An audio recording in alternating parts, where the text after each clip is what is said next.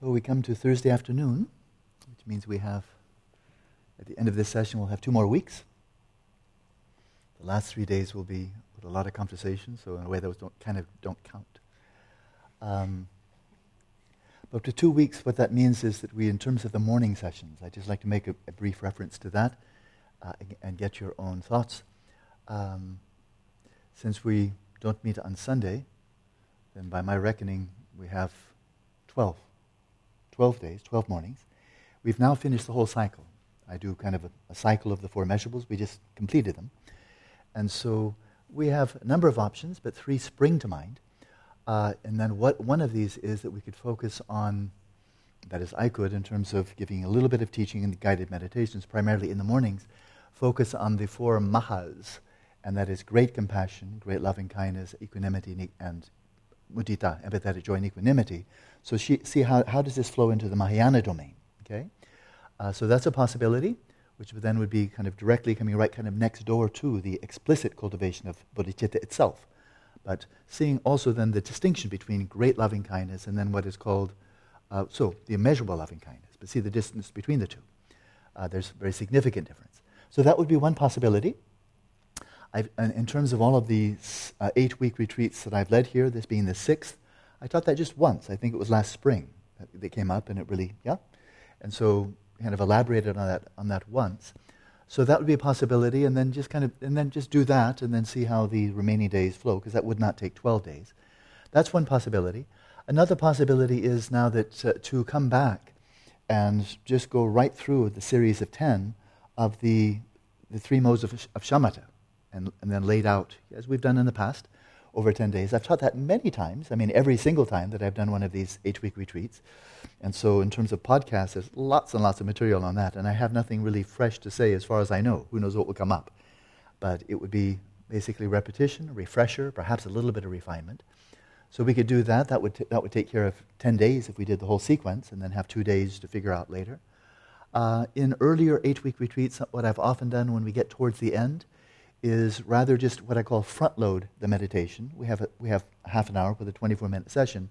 So just some comments to front load to kind of prepare you for the session, and then silent meditation. So you can really be just guiding yourself and not have to multitask between doing the meditation and listening to me and going back and forth, back and forth, right? So those are three options that kind of spring to mind. And I have simply no preference. I mean, g- generally, my preference is just to be quiet all the time, despite all the appearances to the contrary.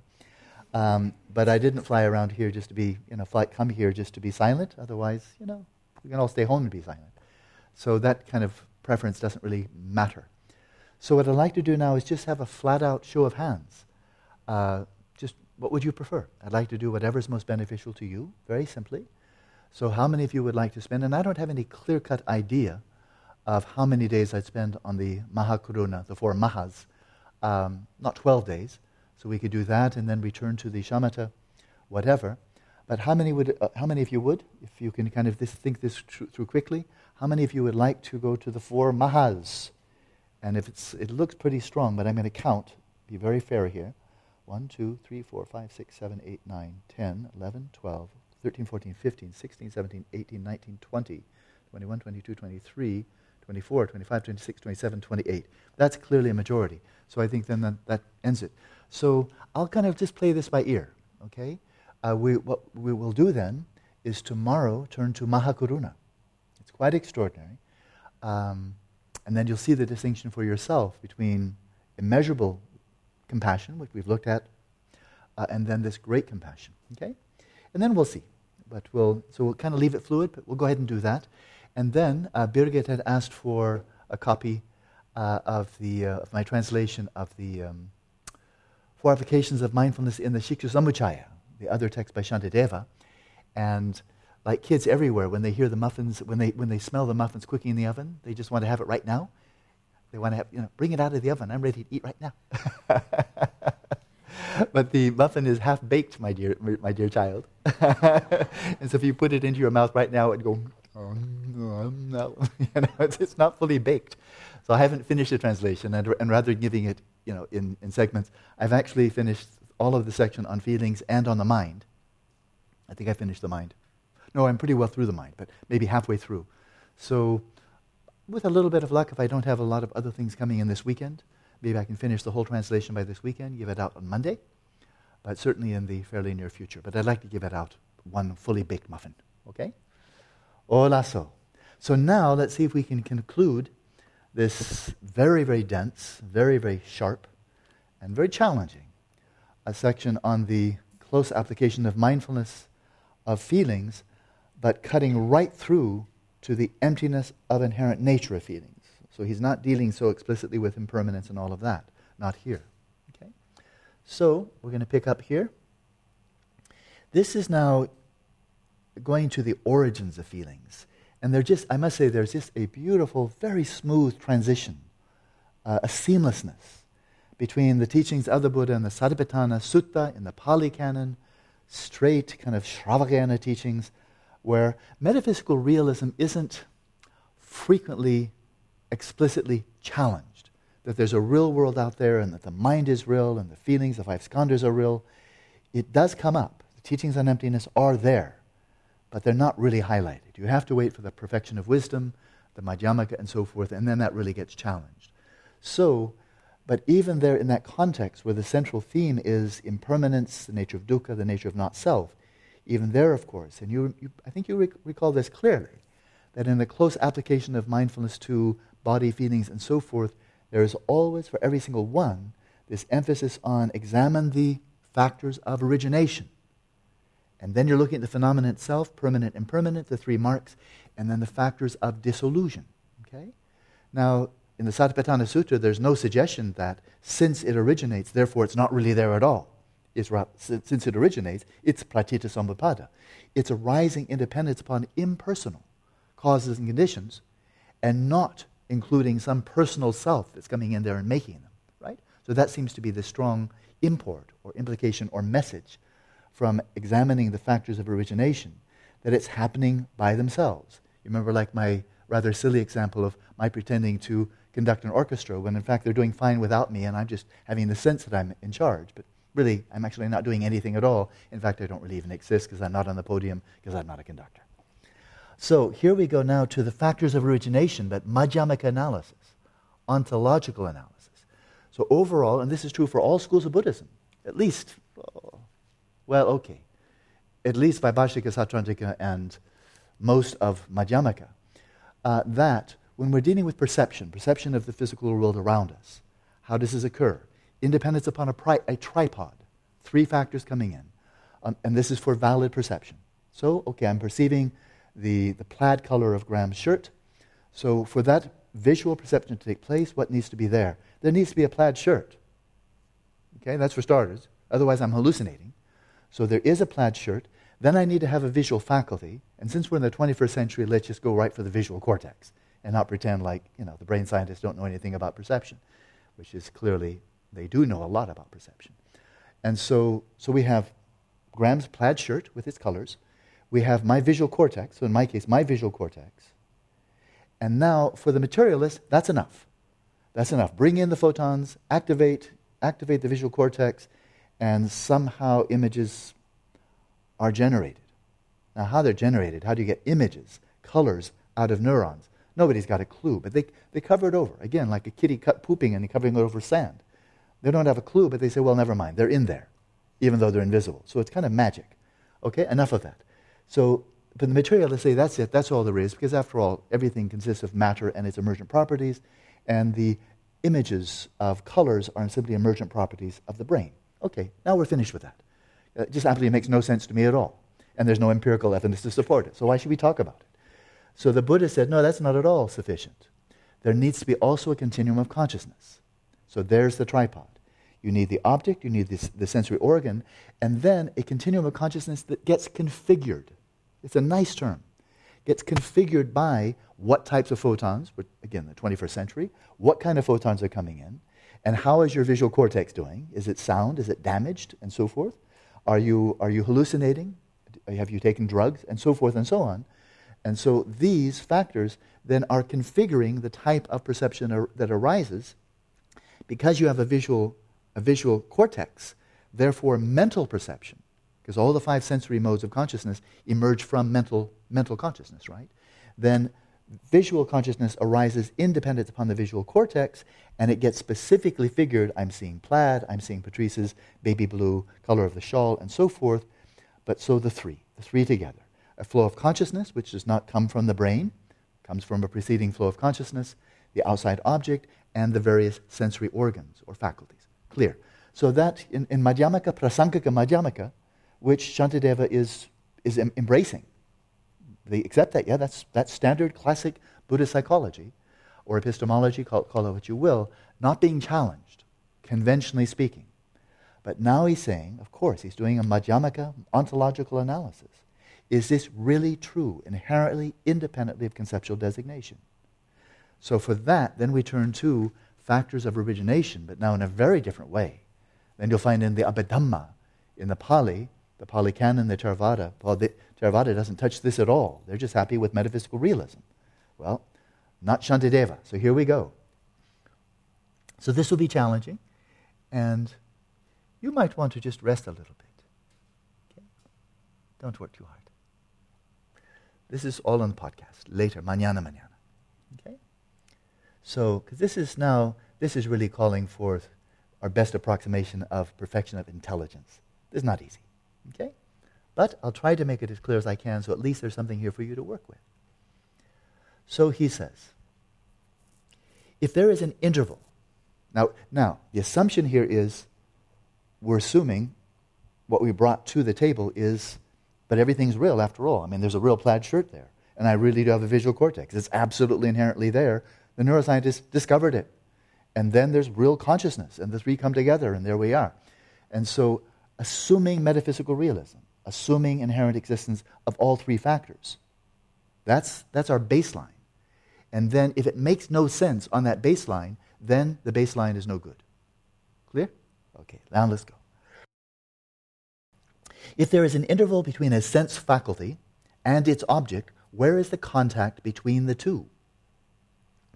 So the object, what's the object? Okay, the plaid shirt. The plaid shirt. And I've got a visual cortex over here.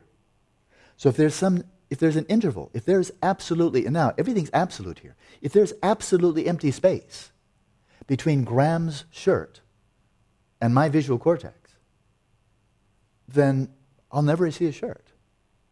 We may as well be in, in different galaxies. Because how's there going to be any contact? They're absolutely separate. There's, if there's an interval, there's no contact. Now bear in mind, where's he going with this? is that feeling, Vedana, arises independent upon contact.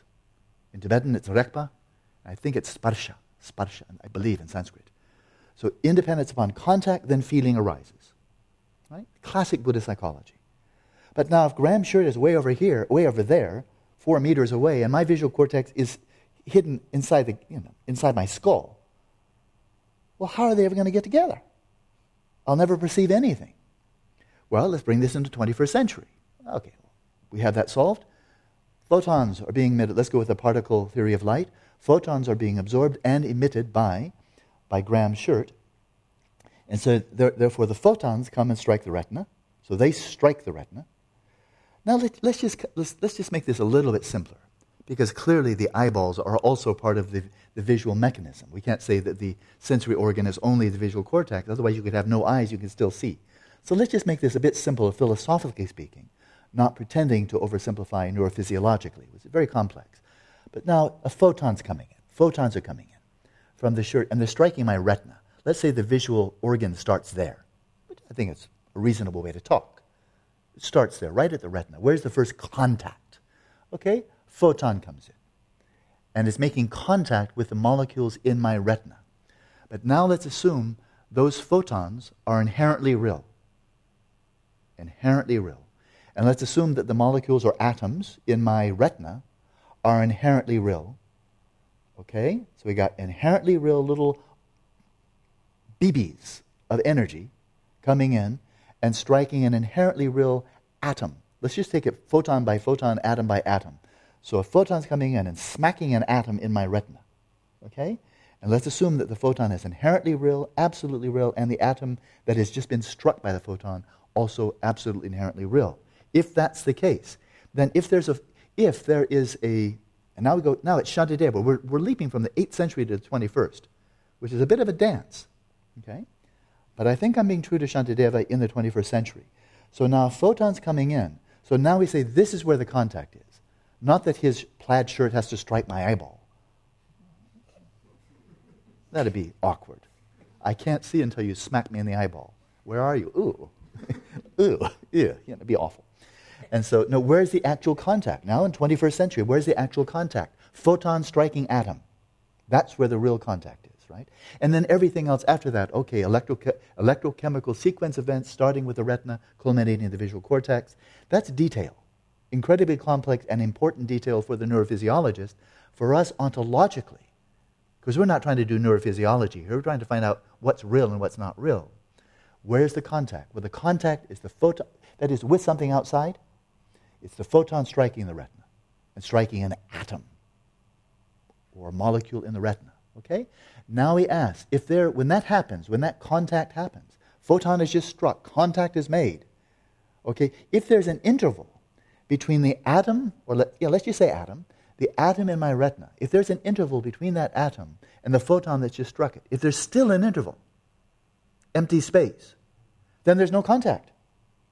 If there's still, it, it gets really close and then says, you know, j- just stops and says, I'm, not, I'm not touching you. you know, if it doesn't actually touch, then you may as well be a million miles away. Because if you've not contacted, if you've not actually touched, the photon hasn't actually touched the atom in my eyeball, then it doesn't even matter that it came so close. It's called a swing and a hit. No, a swing and a miss. A swing and a miss, you know. Missed it by that much. But nevertheless, any baseball player knows whether you miss the ball by one inch or by three feet, it's still a swing and a miss. You're out after three times of that. Okay? So if there's an interval, now we're back to Shantideva. We've just gone now, time machine, 21st century, back to the 8th century. And here we go. If there is an interval between the sense faculty, my retina, and its object, the photon, where is the contact between the two? Well, there isn't one. If there is no interval, so he's doing this purely logically, if there is no interval, between the photon coming in, incoming, and the atom that it strikes, like a ball coming into a catcher's mitt, if there's no interval, they would be identical. They would be identical. They would be if there's no interval, and, and of course we have to think of this conceptually. If that photon comes in and actually there is no interval, it actually merges with the atom, then you say the atom got a little bit bigger. But they're no longer two things they've merged. If they've touched, then now there's like, they're one thing.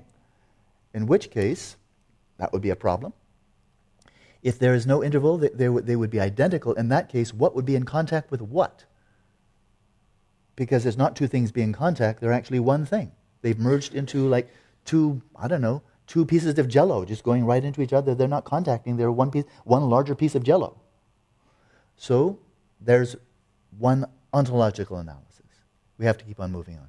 And again, I'm not even remotely suggesting, now that I've read this through once, you're going to realize emptiness, or that you're going to find this absolutely compelling and don't need to think about it again. The idea here is that we sow seeds that you, at your leisure in your own time, can return, return to and investigate with greater depth. What I would say with very great confidence is this is not trivial.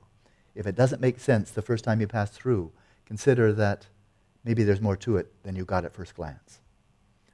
That's not saying, therefore, it's absolutely true, you have to believe it. I'm not going there. But this one, this takes some wise rumination. Okay? So one, but now, again, one atom cannot penetrate another. One atom. Now think about the, again, the classical atom, whether it's Democritus, whether it's Vaibhashika. One atom cannot penetrate another because it is without empty space. So think here, if we think of, of 21st century, think of not, not the whole atom with the electron going around, which is almost all space. Go into the nucleus, right there where the proton, the neutron are, where the quarks are. Okay? So that would be the closest that we get to in terms of modern particle physics. Martin can fill you in. You can, we can have a week long seminar and he can fill you in what's really happening in particle physics because he's a professional. But again, we're not, I'm not in any way, of course, suggesting that, uh, that Shantideva knew about quarks and so on and so forth. But in the, the atomic theory that was prevalent that he's critiquing of his time in the eighth, 7th, 8th century. One atom cannot penetrate another because it is without empty space. That is, it's, it's packed, it's dense, it's spherical, it's homogeneous. It's, it's a baby billiard ball, tiny, tiny billiard ball. Because his atom is without empty space and is of the same size as the other. So, very Democritus. A whole bunch of teeny, teeny, teeny billiard balls, and they do not interpenetrate. When there is no penetration, there's no mingling. That would make sense. And when there's no mingling, there is no contact. If, they, if they're not touching, then they aren't touching. So if they're touching, they'd have to be one, but they don't mingle. They don't mingle. So in other words, neither way, in terms of assuming inherent existence, it makes no sense that you have causal interaction if they don't touch. But if they do touch, then they're one thing, which means they're not touching, they're one thing. There's the analysis. How indeed, so we just move right on. Verse 95. How indeed can there be contact with something that has no parts? Okay? So that one, there's your, your Madhyamaka koan for the day. How can there be con- contact with something that has no parts? I mean, no front part. I mean, the front of the atom and the back of the atom, the sides, the ten cardinal directions, and so forth. A sphere, even though you say, well, no, that's just one billiard ball. That's just one thing. Yeah. Does it have a front and a back? Then it has two parts. So if something really had no parts, and there is that theory, and among various atomic theories in Buddhism and in India at this time, that the fundamental, most fundamental, basic constituents of phys- physical reality consist of partless particles. They are absolutely there, but they have no parts, no, no components. Just one tiny, homogeneous little piece of grit. But then, how would you ever have any contact with that? So, how indeed can there be contact with something that has no parts? And the implication, of course, contact would be impossible. If partlessness can be observed where there is contact, where there is contact. If, you, if, if it's really true that atoms are partless and they do have contact, he says, demonstrate it. Then he goes right to empirical evidence. Show me the, show me the evidence. Show me the evidence. So it would be interesting to have a, let's say, a, a, philosopher and a person who, like Martin or others, who really know their atomic physics, the elementary particle physics, inside and out. It would be quite interesting. I don't think we've had that level of dialogue with, it, with His Holiness and the various physicists because it's, it's two and a half hours presentation, discussion, two and a half hours presentation, so you have to move on. But it would be interesting so to, to see, well, okay, let's bring in a professional. I'm not even remotely a professional of atomic physics. So I think what I'm saying is true, but I'd have to stop quickly because I don't know much more than I'm saying right now. But if we brought in a person who really knows about, okay, what's the nature of particles and what's the role of fields here? I know a little bit about that. Is, you know, what, what makes for the density of my forehead? It's what makes for the density is the, electro, the electromagnetic bonds or fields holding the atoms together. Is it correct? Yeah. But now, what's a field? What exactly is a field? And how do fields, if, we, if we're going to take, if we're going to regard fields as inherently real, that they are really there, objectively there, they're simply being observed. Right? And if the fields are inherently real and the particles are inherently real, how do they interact? How do they interact? And if a particle has a particle of matter, has then, then a particle of matter has gravity. And gravity works by inverse square law. So the closer you are, then, you know, by squares, then the, the, the power exerted, the force exerted goes up, you know, by squares, by, you know what a square is squares, cubes, and all of that. But wouldn't this imply then that as you got closer and closer and closer, coming into the gravitational field of the particle, that when you got infinite, infinitely close, the force exerted on it would be infinitely great? And how does that make any sense? That when you get extremely close, that the gravitational field would be, or let's say infinitely close, that it would infinitely great. The, the numbers kind of blow up. So that's what I've heard. Martin, did I say anything that was clearly foolish or wrong? Okay. So this is what I've under, and this is a serious question. He knows what he's talking about. I only have, I have an undergraduate degree here. But I try to be careful that I don't just go into la la land. Uh, but what I've understood here is this is why people like Einstein, recognizing these difficulties of having, because he was a metaphysical realist. Einstein was a metaphysical realist. It's out there independent of our consciousness. That can't be debated.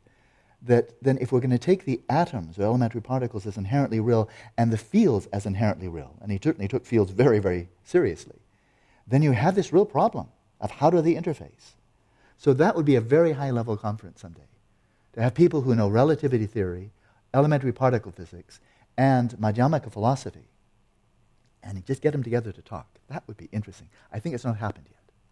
It could. Be quite interesting. Oh, yeah. So here we go back, back to Shantideva. And bear in mind, this is all about feelings. But he's looking now in the factors of origination. Why do I, why do I have a neutral feeling? Really, because I don't really, I'm not attracted to or repelled by, by Graham's shirt. It's, it's a shirt. I feel, I think, quite even about it, quite neutral. I don't crave it or feel yuck. So some feelings arising, independent upon my contact, my visual awareness of it. But now, exactly how does that feeling arise? Well, all of Buddhist psychology says it arises independent upon contact. But if there's no inherently real contact, then you've got a problem. How do you have an inherently real feeling arising in an absence of inherently real contact? If there's no real contact, then you're not going to have anything resulting from no real contact. Okay? That is nothing inherently real.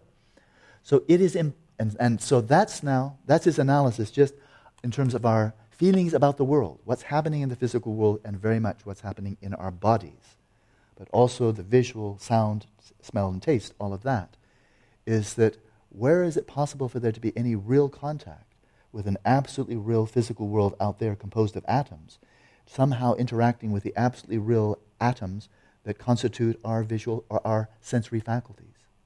It looks like a problem. Now, one might want to spend months or years on that problem right here to really get some clarity and some certainty, but he's laid it out in, in little nuggets. But now he's going to raise another issue that has been tormenting Western philosophers and cognitive sci- scientists for some, for some, time, some time now, and that is if consciousness is immaterial, and it's really hard to conclude it's mater- it is material, if it were, you should be able to measure it for heaven's sakes. And nobody can measure it. They all know that and it has no physical properties. You can't, it no location, no mass, no, no momentum, no ele- electrical charge. I mean, none whatsoever. And you can't measure it. So all of those are pointing to consciousness is immaterial. But then if it's immaterial, it has no physical attributes whatsoever, and that's what Descartes believed, and that's what Buddhism posits, then how can something that's utterly immaterial, absolutely non physical, how can it have any causal interaction? How can it be influenced, touched by the molecules in your sensory faculties? Visual cortex, retina, auditory cortices, whatever. How can there be any contact? It just seems like a categorical impossibility. And so, what does he say? It is impossible for consciousness, which has no form, and by no form here he really means has no physical attributes. He's not just saying that it has no shape and color consciousness has no physical attributes at all. That is a Buddhist position. It is impossible for consciousness, which has no form, to have contact with the physical. Uh oh. But it kind of makes sense. And people have been saying this for a long time.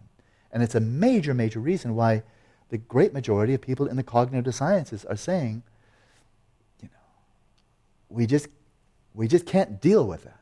Therefore, consciousness, in some slippery, tricky, strange way, has to be equivalent to something that we can understand, that we can measure.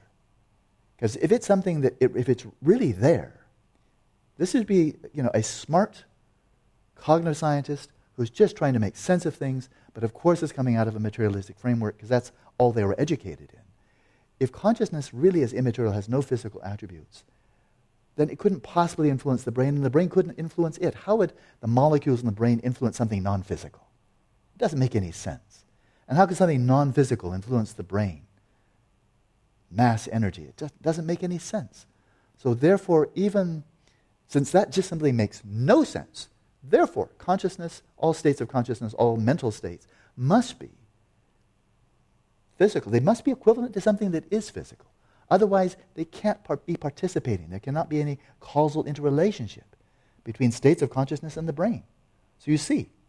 So I made a misstatement yesterday. I, I, I thought maybe I wouldn't mention it, but I, I, think I must. When I, when I mentioned it, it was just kind of sometimes just words flow out of the mouth. When I said I really do, and here's the statement I do just get bored sometimes with debating materialism because it just, me- it just makes no sense at all. And the other really makes an awful lot of sense and gives you protocols, strategies for putting the theories to the test. And none of the materialistic philosophies or theories and so forth of consciousness, not one of them can be put to the test. Not one. They can't validate or repudiate. So why call that science? You know, when none of them can be tested. They just, oh no, mind is the brain. Brain is what the mind does, etc., etc. So I said, in my exasperation, and that brings out my mental afflictions, uh, sometimes it's dealing with, you know, mentally backward, and I used another word, mentally backward kindergartners.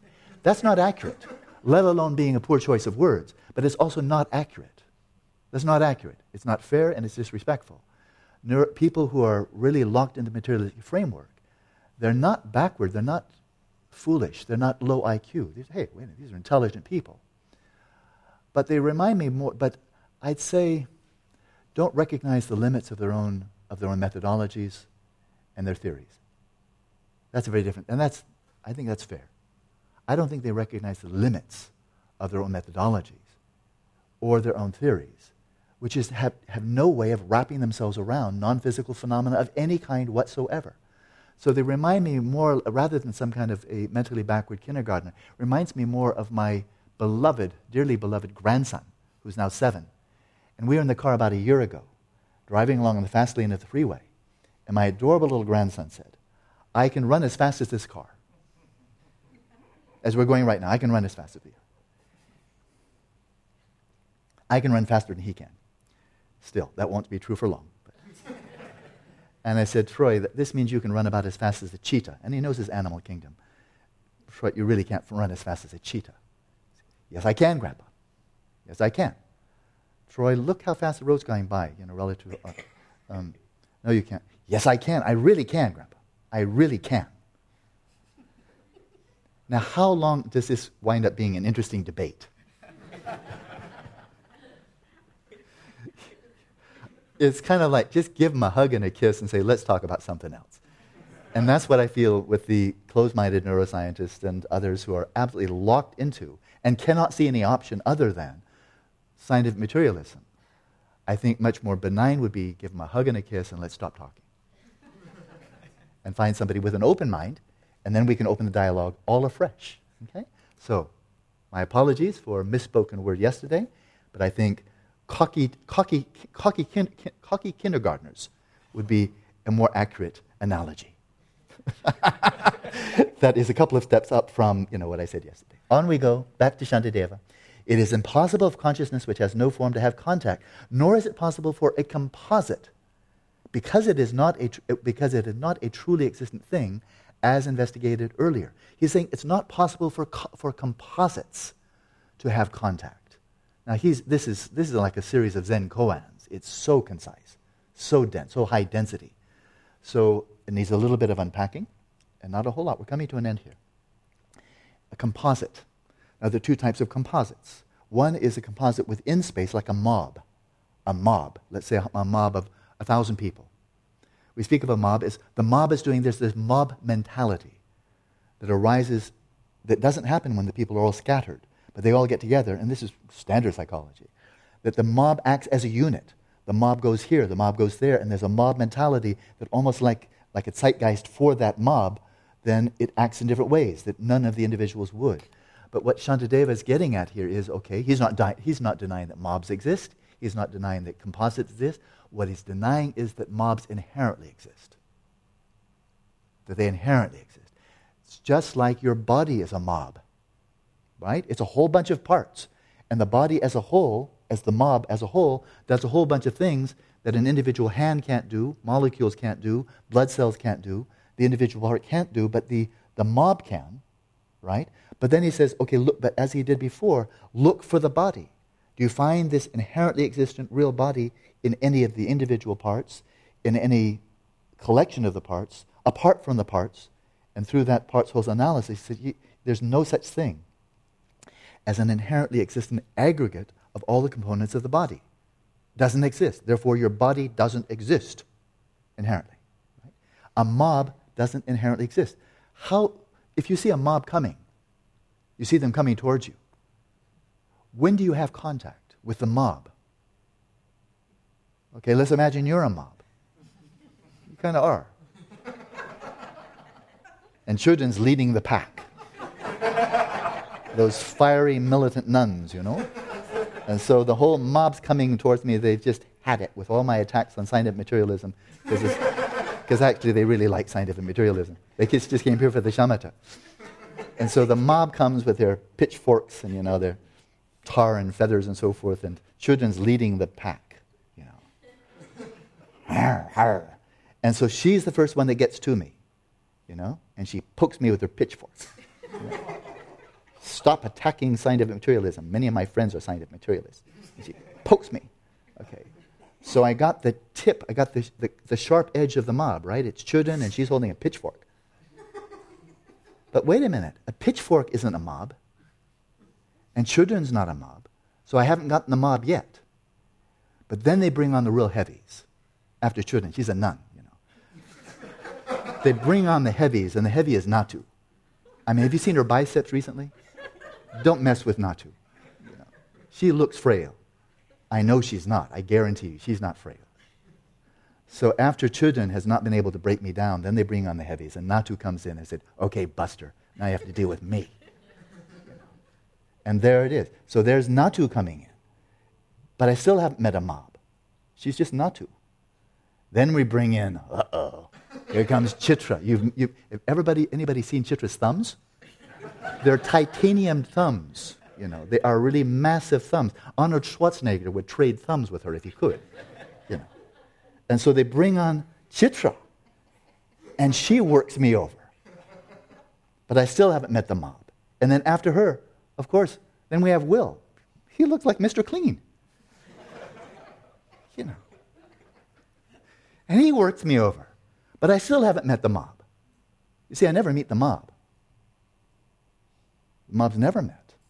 Not from any side, not from the inside, not from the outside. You never meet the mob because the mob is conceptual designation. So what he's saying is when you're dealing with a composite of things existing at the same time in space, there's no contact, not between inherently existent composites. And likewise, sequences, series. A series also, when again, it comes back to Natu conversation yesterday about five minute sessions. When have you ever had a five minute session? Not now, not now, not now, not now, not now, not now, not now, not now. That can go on forever. And you've never had a five minute section, session. Never happens. Not at any time. Right? So there's no such thing as a five minute session. Not really. It's something that we conceptually designate upon looking at a clock. Right? An atomic clock, digital clock, whatever you like. So that's what he's saying. Whether you have a sequence in time or whether you have an aggregate in space, if they're inherently existent, there's never any time when they can contact. They cannot causally interact. They can't touch each other. Inherently existent. Conventionally, of course. Okay, moving on. And now we go to verse 97. Wrapping up here. Thus, when there is no contact, how can feeling arise? Because the Buddhist core theory is feeling arises independent upon contact. I see Miles' shirt and I, and I see it, and I either find it pleasure, uh, either pleasure, displeasure, or neutral feeling arises. But r- relative to how do you feel about his shirt? But I don't feel anything about his shirt if I have no contact with his shirt. See, what shirt? But that's what he's saying. If there's no real contact, how can real feeling arise in dependence upon something that never took place inherently?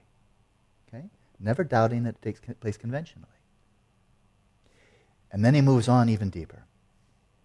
So, what about the experiencer? Now, just think about the conversation we've had multiple times now the person who is informed, the transfer of information, that about which you're getting information. Take one away, the other two vanish, right? We've been through it repeatedly. Well, how about feeling? If there's nothing that you are feeling, for which you have feeling, I feel great about his cool t shirt. If there's no inherently existent t shirt with, with, with which I have some inherently real contact, then there's no inherently existent feeling that arises in dependence upon that. But how about a feeler? If there's no, inher- if there's no inherently existent feeler, experience of feeling, then there's no real feeling, because feeling can't hover there all by itself without somebody experiencing it.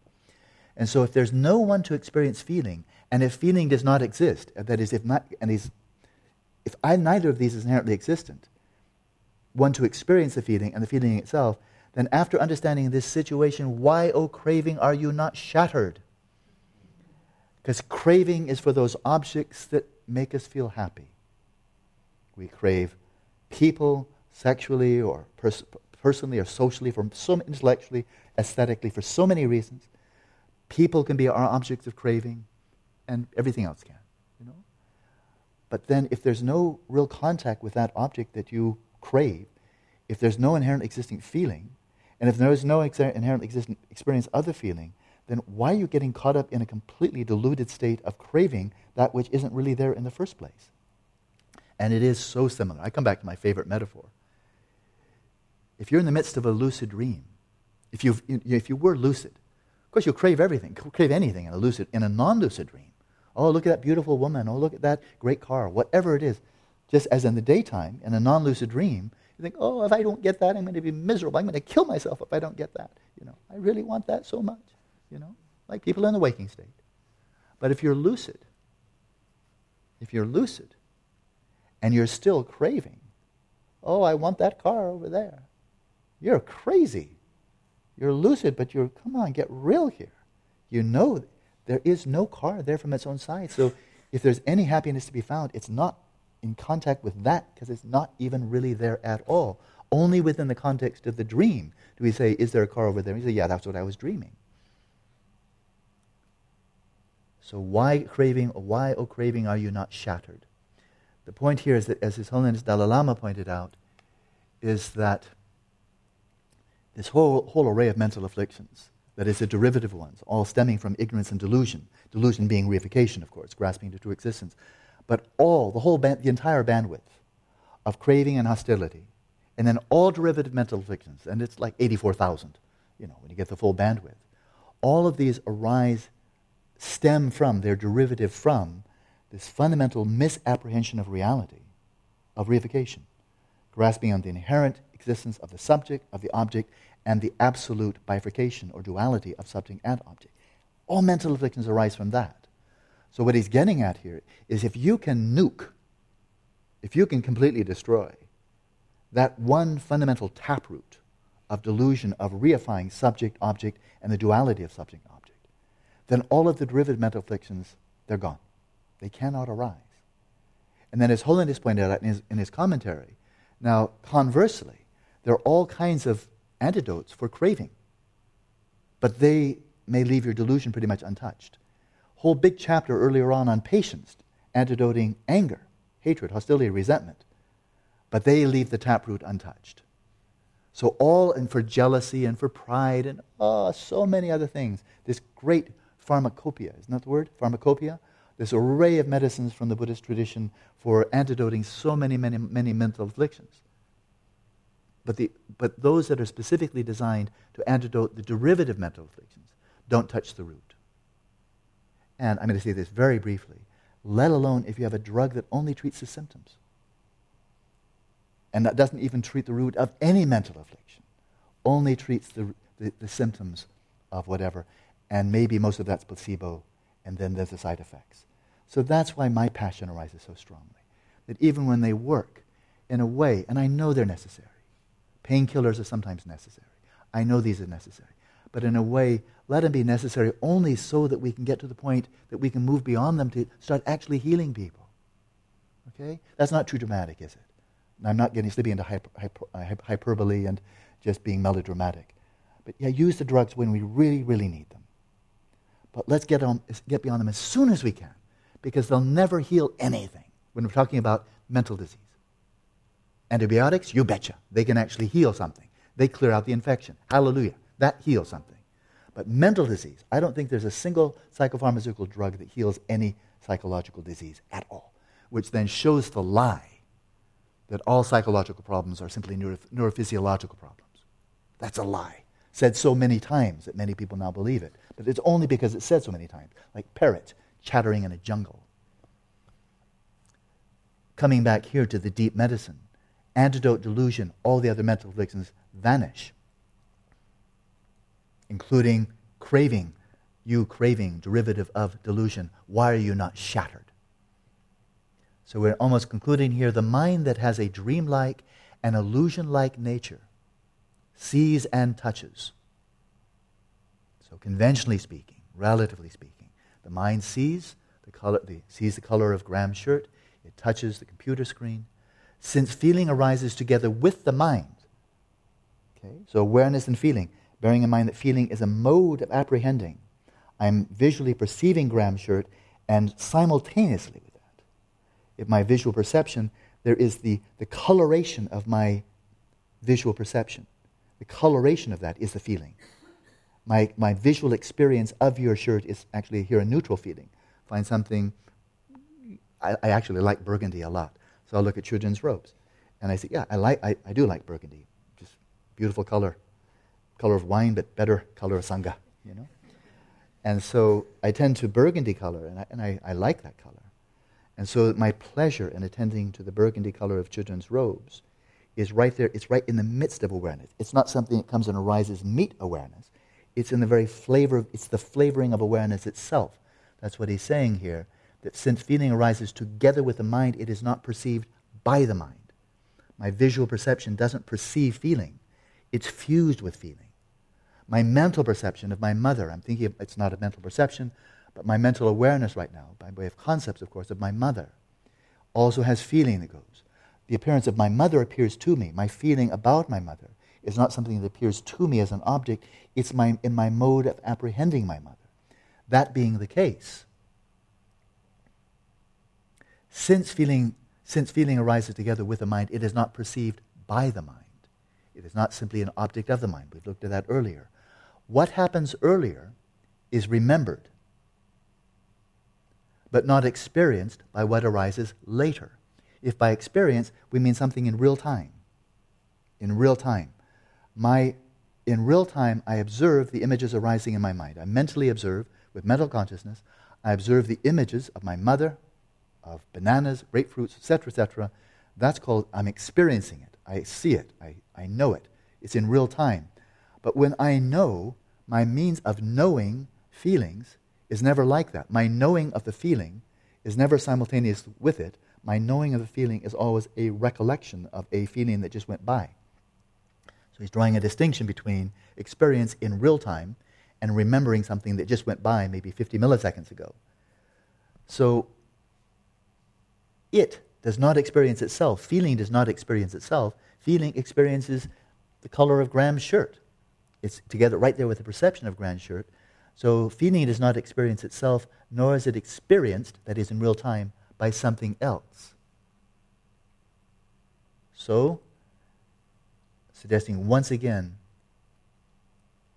it's not really there, something that you experience and perceive. Final one, we'll finish, finally get to meditation. There is no one who experiences feeling. Okay?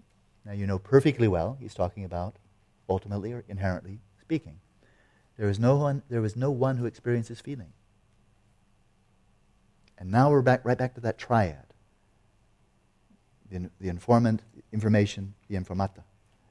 There's no one, there's no inherently real experiencer of the feeling. If there is, show it, demonstrate it. Where is this inherently existent subject that is the experiencer of feeling? He said, not to be found. Hence, but if there is no all within this context of inherent existence. If there's no one experiencing it, hence in reality, there is no feeling. And he said, in reality. If there's no inherently ex- existent experience of the feeling, then there's no inherently existent feeling itself. If one vanishes, the other two vanish. And there's nothing you're feeling about either. Thus, in this identityless bundle, in this triad of the object, the feeling, and the experience of the feeling, identityless means not only a personal identity, but each one identityless in the sense of being devoid of inherent identity, inherent nature. No inherent nature in the contacted object, no inherent nature in the contact, no inherent nature in the feeling, no inherent nature in the experiencer of the feeling if it's all empty. In this identityless bundle, who can be hurt by it? Who can be hurt by feeling? Okay? That should keep you busy for a few years. Short exposition, Shantideva. Let's take a break and meditate.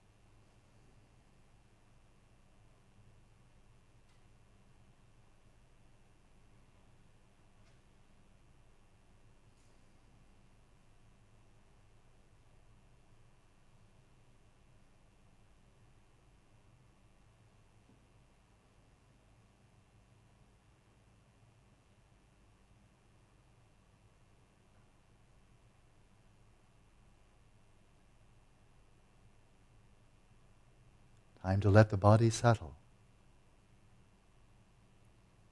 Relaxed, still, and clear.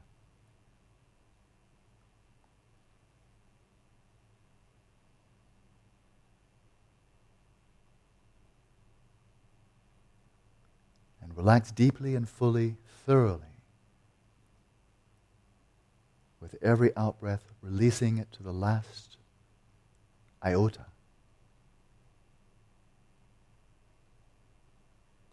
Until the next breath flows in effortlessly, given without being taken.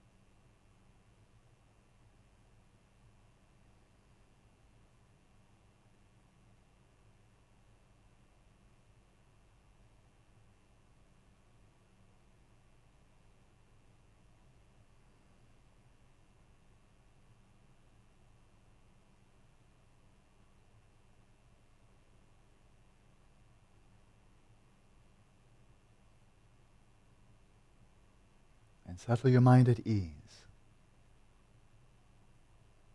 Give it a break from the future and the past. Settle in stillness in the present moment.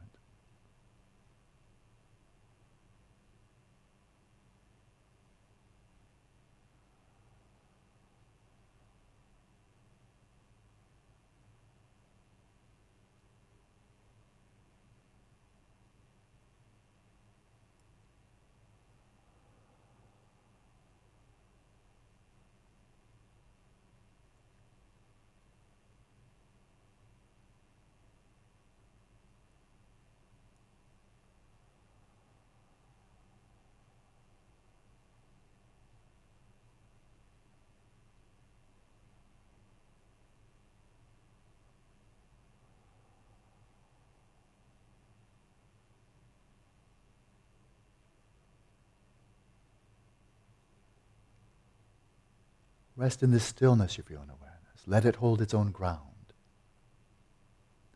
Not by effort, not by straining, but by releasing all grasping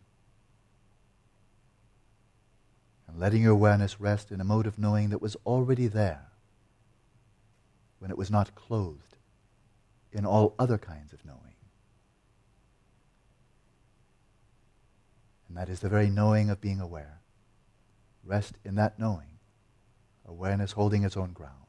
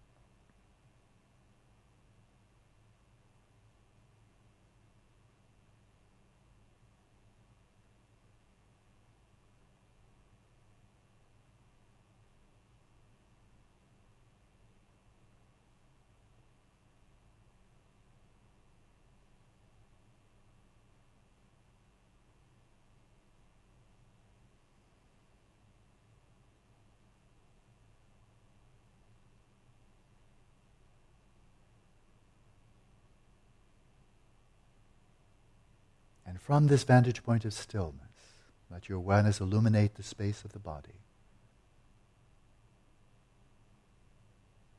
which after all is simply a derivative space, a subspace of the space of awareness, a configured space emerging from the alaya, the substrate. Illuminate the space of your body.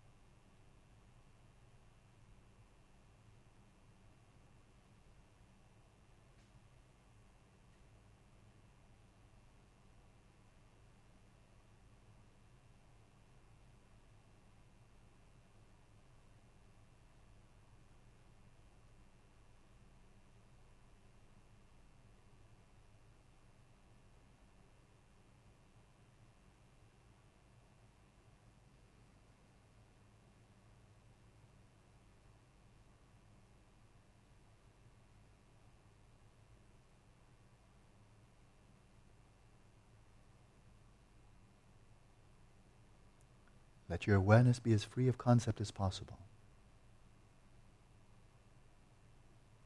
Allow the best approximation of a naked awareness without conceptual elaboration.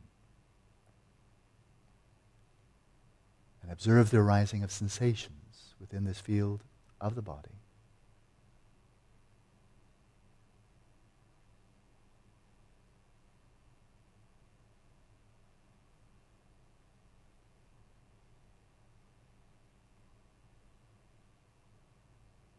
You contact these earth elements, the water, fire, air, by way of these sensations, tactily perceived.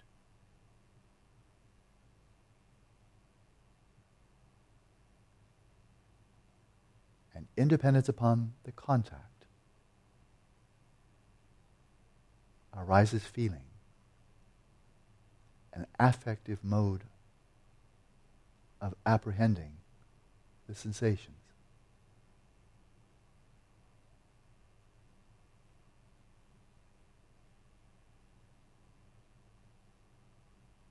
See if you can distinguish between the sensations, which themselves are empty of feeling. Feeling does not lie in the object, in the appearances. See if you can distinguish between the sensations that rise to meet you as appearances.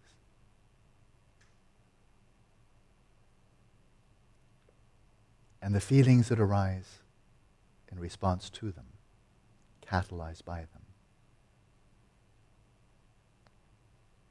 In other words, examine the factors of origination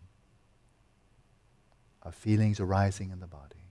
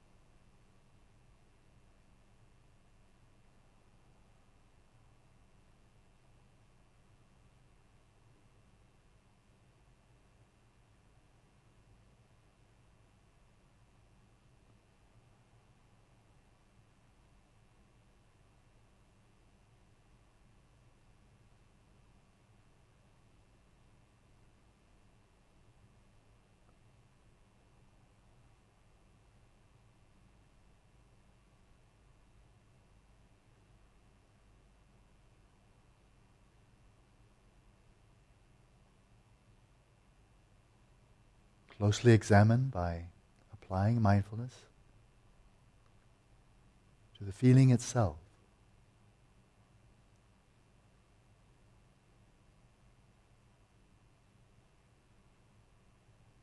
Even if it's by way of recollection, nevertheless, closely recall the feeling that has just arisen and examine its nature.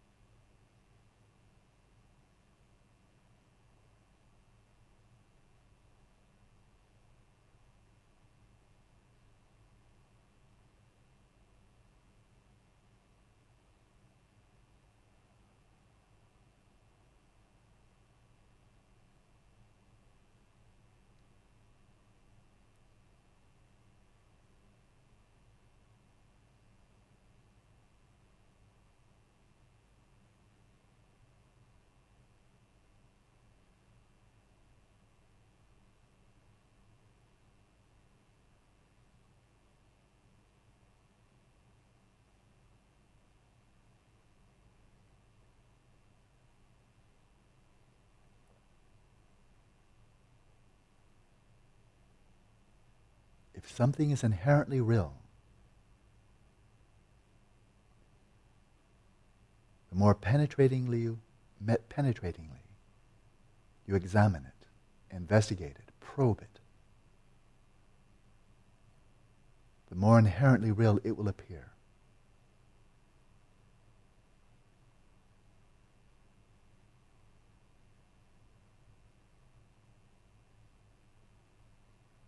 Whereas, in contrast, if something is not inherently real, the more deeply, penetratingly you probe into its nature,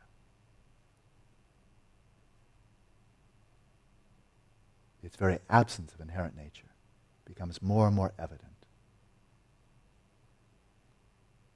So probe as deeply as you can into the sensations that are the object of feelings. The feelings themselves, which are your, which are your way of experiencing those sensations.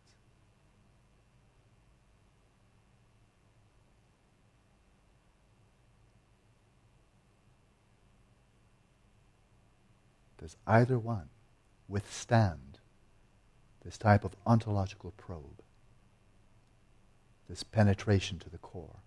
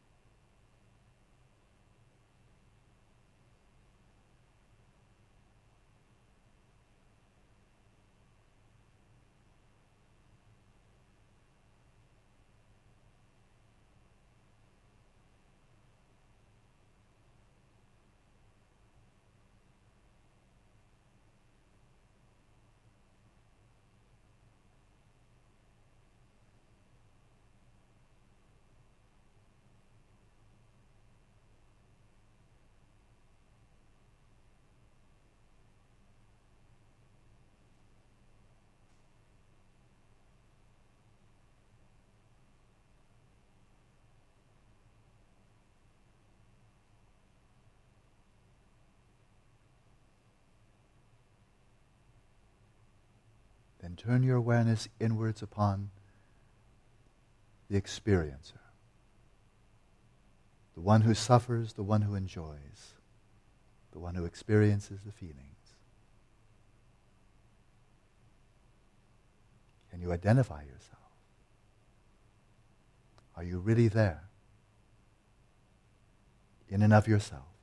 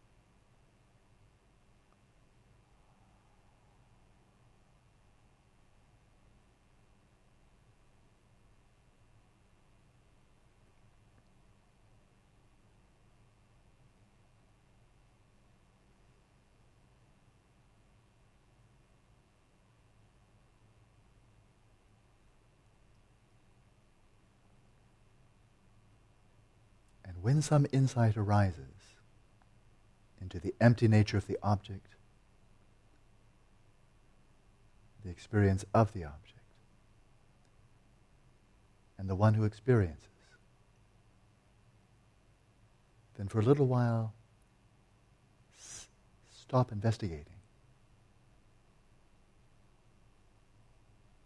And just rest quietly in that insight, in that, in that awareness of a space like emptiness.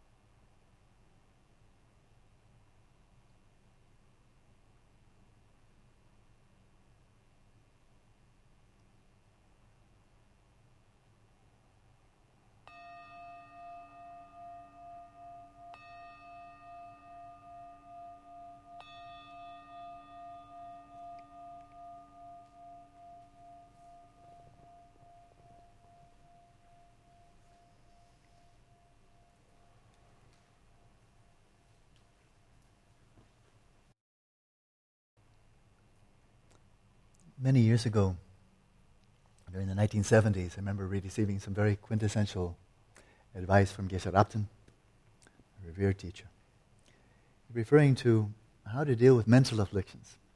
Mental afflictions. Anger, craving, whatever. And he said, when they arise, if you can, he kind of gave this as the, my impression was this is the optimal. When the mental afflictions arise, observe them. Just go right into them. They rise like, you want to fight? You want to fight? And the answer is, yeah. I'm going to face you right on. Give me your best shot. But you look right at him. I won't, won't point to a nun when I say that. bad, bad, finger pointing. I'll, I'll point just for yeah. It comes up like, hey, I'm angry. You want to fight? I want to, I want to, I want to punch your lights out. Give it your best shot. Pussy. just penetrate, to right, you know, give it your best shot. You know, bam, right, right back at you. Investigate, probe. Do not identify. Do not enter into cognitive fusion. Face it down. Bam, right head on. If you're up to it, he said, that's the best. You shatter it. Because they do not withstand, mental afflictions do not withstand that type of sharp, penetrating investigation. They don't. They can't capture your citadel when you're staring them down. He said, on occasion, you may not be able to do that. Sometimes they're just too strong. In which case, okay, now here we have this whole pharmacopoeia. Here we have a whole array of, of remedies to consider it this way, consider it this way, consider it this way. So we bring in, bring in loving kindness, bring in something, okay, bring in all the other, bring in the troops, okay? The one on one didn't work out too well. Back up, you know. here, comes, here comes the cavalry, you know. Um, so bring in the other methods. And hopefully that can do the work. You know, there's all kinds. Those of you who study Buddhism well, you know there's a lot. So many remedies for so many mental afflictions. And they say sometimes enemy's too strong, despite that is just in this context. Your ability to implement the remedies just isn't strong enough. They're too strong. They're overwhelming you. They're sieging the ramparts. They're over, you know, they're climbing over the walls. They're going to capture the king. You know? And when that and you have to look at it. You have to look at it realistically and say, I'm not up to every battle. I can't win every battle. And if this is a battle I couldn't win by staring it down, no, it just made me roadkill. You know. And then I tried applying antidotes. All my antidotes got smashed. Then he said, okay, in that case, what to do? Get your mind off of it.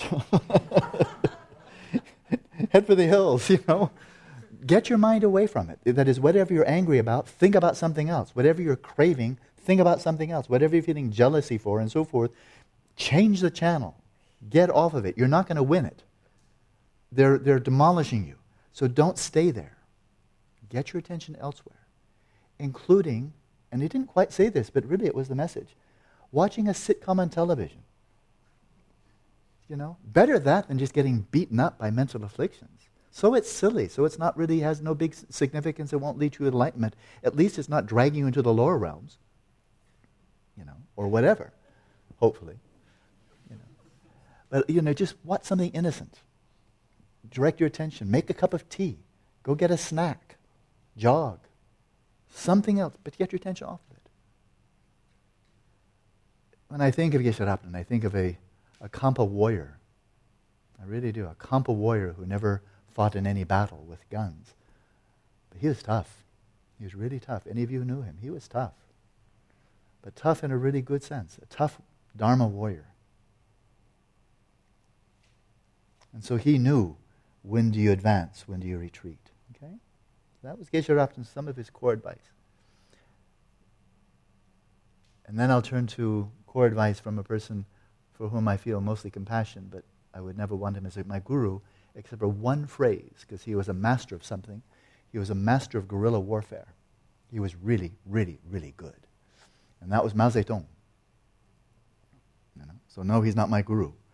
But even from the minds of people who are heavily, heavily deluded, and he was, words of wisdom can emerge for what they're good at. And he was good at guerrilla warfare. I mean, he won after all. And his little one, one, two liner, which good advice, good strategy. He said, When the enemy advances, I retreat. When the enemy retreats, I advance. And that is when you're outnumbered. If you've got, a, if you've got a, a, an army of 50,000 and you meet an army of 5,000, then full of speed, you know, wipe them out, conquer them, you know, conquest. But if you've got an army of 5,000 guerrilla warriors and you're meeting a well trained army of 50,000 and you're 5,000, that's not going to work out well. If you do a head on collision, you're going to get wiped out, probably to the man.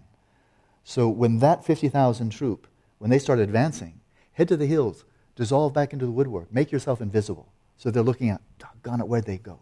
You know? In, make yourself invisible, withdraw.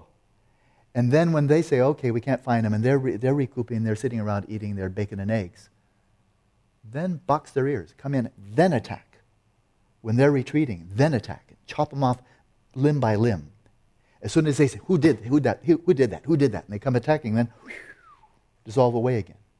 And as soon as I can't find him, then there you go. In that way, a war of attrition. I think that's a word. I think it's a word. A war of attrition. You're not going to knock them out with one great big battle, not when it's 5,000 versus 50,000. But nibble them off 100 here and 1,000 there and, one, and 1,500 there, and just keep on doing that. And 50,000 turns into 25, turns out to 20 turns out to 5, turns out to 2. When it's 2,000, you still have 5,000, then you just go out and wipe them out. So there's guerrilla warfare. That's how you win guerrilla warfare.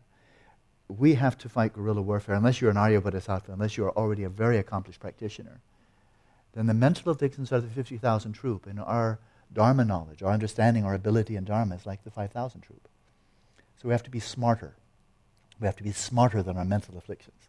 When, when they advance, we need to retreat.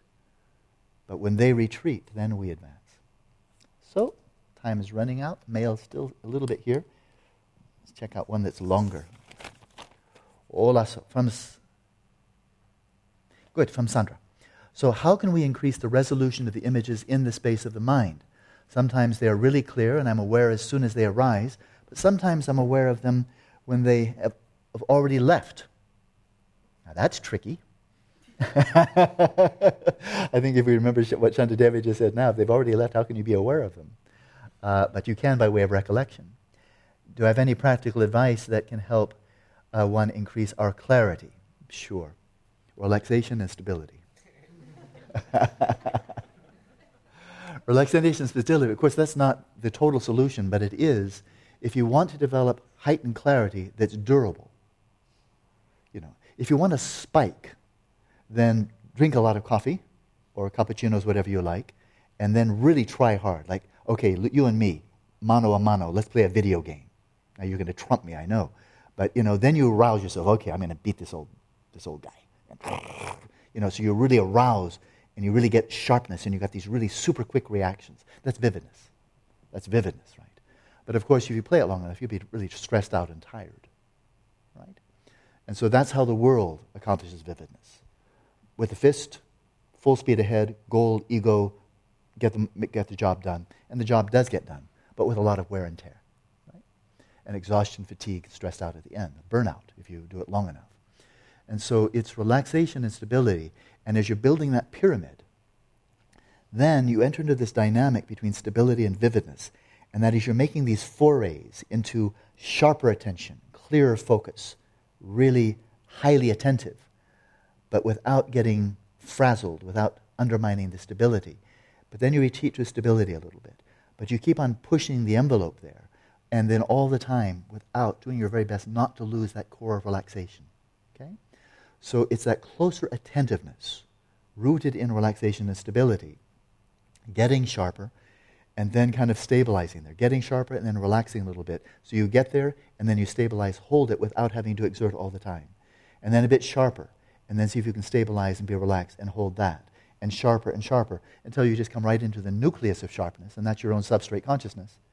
And then it's a freebie.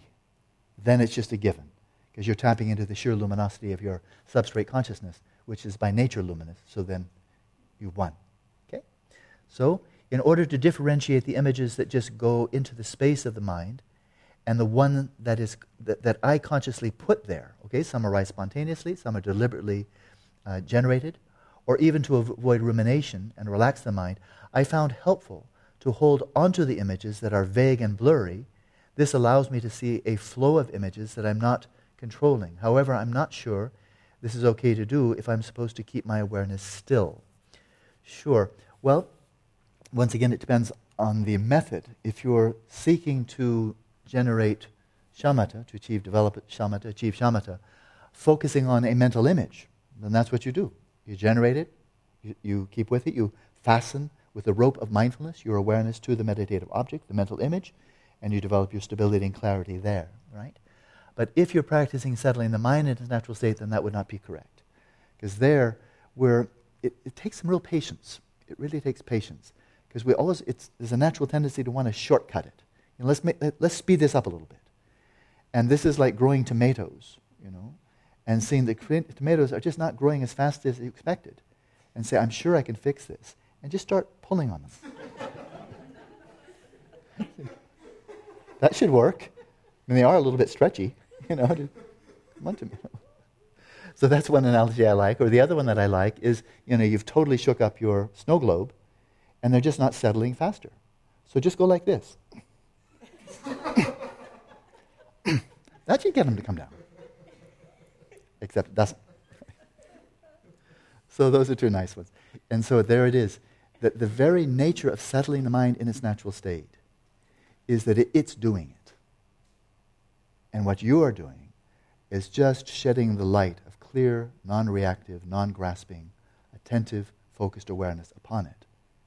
And then watch the healing take place. Like, watch like trying to watch you know, a scab heal. You can't speed it up. And kids want to. They want to peel it off. Oh, is it better now? Whoops. You know, they have to have another scab. And so, or a broken bone. How do you speed that up? Once the doctor has done a really good job, set it perfectly, how do you speed it up? Because you don't want to be in a cast. So, how can we speed that one up? I know, work out a bit. Maybe not. So, this is one of those things, there's just no way to speed up settling the mind at the natural state other than do the practice as well as you possibly can. And that sustain the flow of mindfulness without distraction, without grasping. The more effective you are at that, the faster it will unfold. But in terms of modifying the contents of what you're attending to, that's where you have to have hands off. Just let it be, let it unfold. Okay? Good. Maybe there's time for one more, maybe a short one. Not a short one. Here's maybe a shorter one. Can you elaborate on the four types of mindfulness which are stages of settling the mind in its natural state? In awareness of awareness, are there any such stages or signposts along the path? Is it pretty much resting there until shamatha rises up to meet you? So I'll answer the first one, uh, uh, the second one first. Yeah, awareness is really simple. I mean, they don't talk of signposts. Panchen Rinpoche, Panchen Rinpoche, Chökyi Gyaltsen. I've referred to him multiple times with respect to his teaching on settling the mind and awareness of awareness. What he does say is that whatever method you're following, you will be progressing through the nine stages. You don't jump them.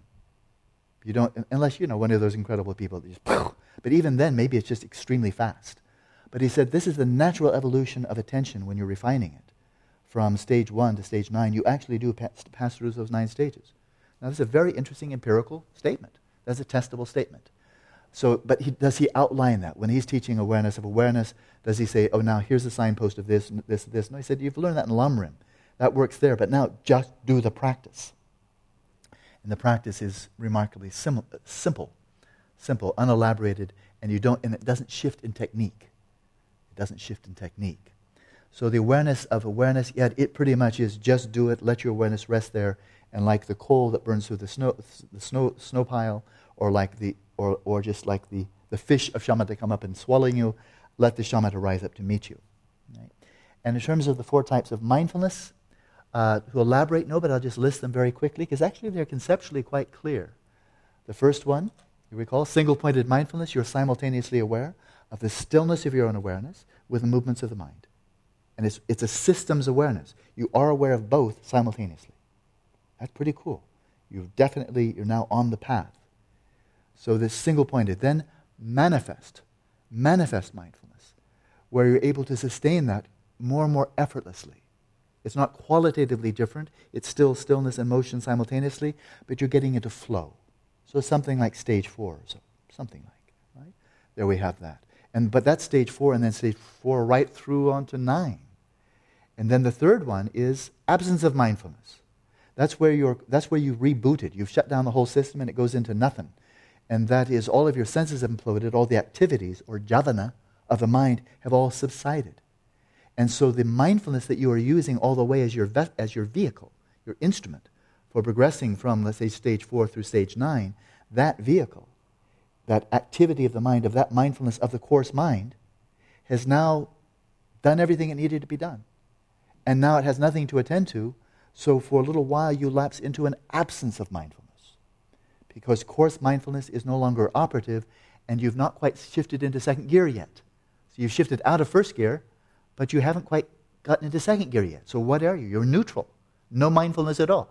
And what's happening is you're just resting there tr- in a very tran- transient way, just resting in the substrate. Just resting in the substrate. And so, absence of mindfulness. You're not recollecting anything. That's mindfulness, is recollection. You're, not, you're, not rec- you're not holding on to anything that you're familiar with. So that's that reboot. Your whole system is temporarily shut down, very, and it should be very, very temporary. And then, naturally, luminous mindfulness. Here's where your awareness inverts in upon itself, and lo and behold, behold the glory. And that is, it's where the substrate consciousness inverts in upon itself, and the natural luminosity then shines forth brilliantly. And now you're wide awake, luminous, clear, radiant, bright. And that brightness is illuminating just the substrate, but you are vividly aware, wide awake. And now you've come home. You're resting in your substrate consciousness, illuminating the vacuity of the substrate, and ready to be put into gear to practice vipassana whatever you like. Or for a while, if you want to hang out, just enjoy the bliss, luminosity, and non-conceptuality. Just don't get addicted to it. Okay? Okay, good. Enjoy your dinner. See you soon.